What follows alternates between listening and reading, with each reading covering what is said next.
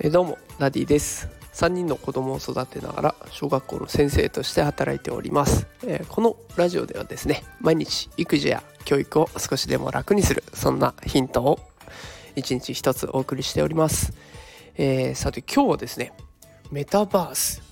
障害不登校入院すべての子のための忍者寺子屋ということで今日は、えー、学校に行きづらい子とか行けない子への支援のお話を紹介したいなと思います。学校でもなくて家でもない新しい居場所の提案になっています。で皆さんどうでしょうかね。メタバースのお話になっていきますがメタバース好きでしょうか？嫌いでしょうか？まあ、よくわかんないっていう方もね結構いらっしゃるかと思いますがあの子供のことお子さんのことでお悩みの方もしかしたら解決の糸口になるかもしれないそんな放送になると思いますので、えー、ぜひ最後までお聞きください。えー、ということで本題の方に入っていきますが、えー、まずは不登校の数不登校になってしまっている子どもの数っていうのを調べたグラフを見つけました、えー、1000人あたりの不登校児童生徒数ということで小学校中学校の割合の変化をねあの示したグラフがあるんですけれども平成10年の段階で小学校ではすごく少なくて23人っていうところで、えー、表示されていますが、えー、中学校はねその同じ平成10年で223人というところになってます。でこの数がぐんと上がって令和元年には、えー、小学校は8人ほどですね。で中学校になると、えー、約40人ということで1000人に8人1000人に40人ぐらいが不登校になっているというような状況です。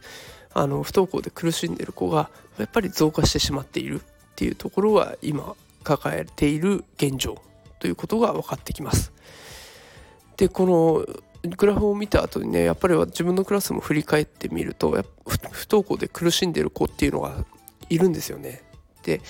うちのクラスはまあ、ちょっと多くて3人いるっていうような状況で前の学年からずっとそういう状況が続いてしまっているというような子がいっぱいいます。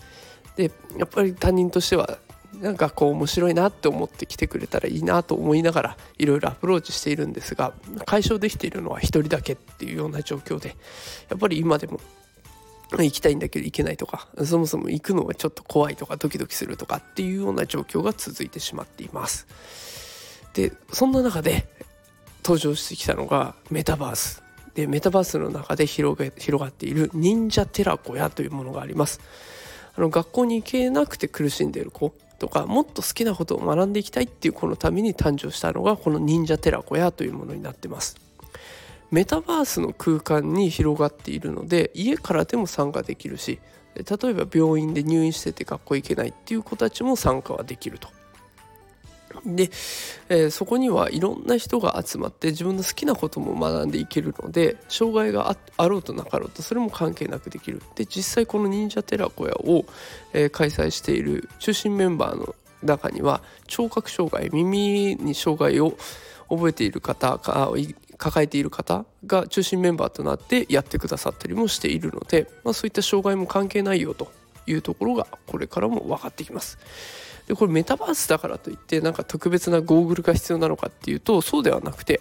クラスターというアプリ一つで入れますあのこれちょっと前の放送でも流しましたけどこのクラスターというアプリ一つあればスマホからでもタブレットからでももちろんパソコンからでもどこでも簡単に入ることができるとでこの忍者テラコヤだとこれから外国の方とつながっていこうっていう取り組みも考えているそうでまあ、外国の方も結局ねどこにいてもその同じ空間を共有すればつながることはできるので誰とでも簡単につながることができるという素敵な取り組みになっております。まず全てねメタバースっていう空間だからこそできるものでもあるわけですね。さあということで今日はメタバース空間に広がる学校について紹介をしました。こういった取り組みが増えれば救われる子っていうのがすごく増えていきますでたくさんの子がね救われる方法私あのちっちゃい力ですけどこれからも発信していろんな家庭をちょっとでも救えたらなと思ってこれからも発信していこうと思いますので是非これからもお付き合いください。ということで今日はメタバース空間に広がる学校忍者寺子屋を紹介しました。ではまた明日会いましょう。それではさよなら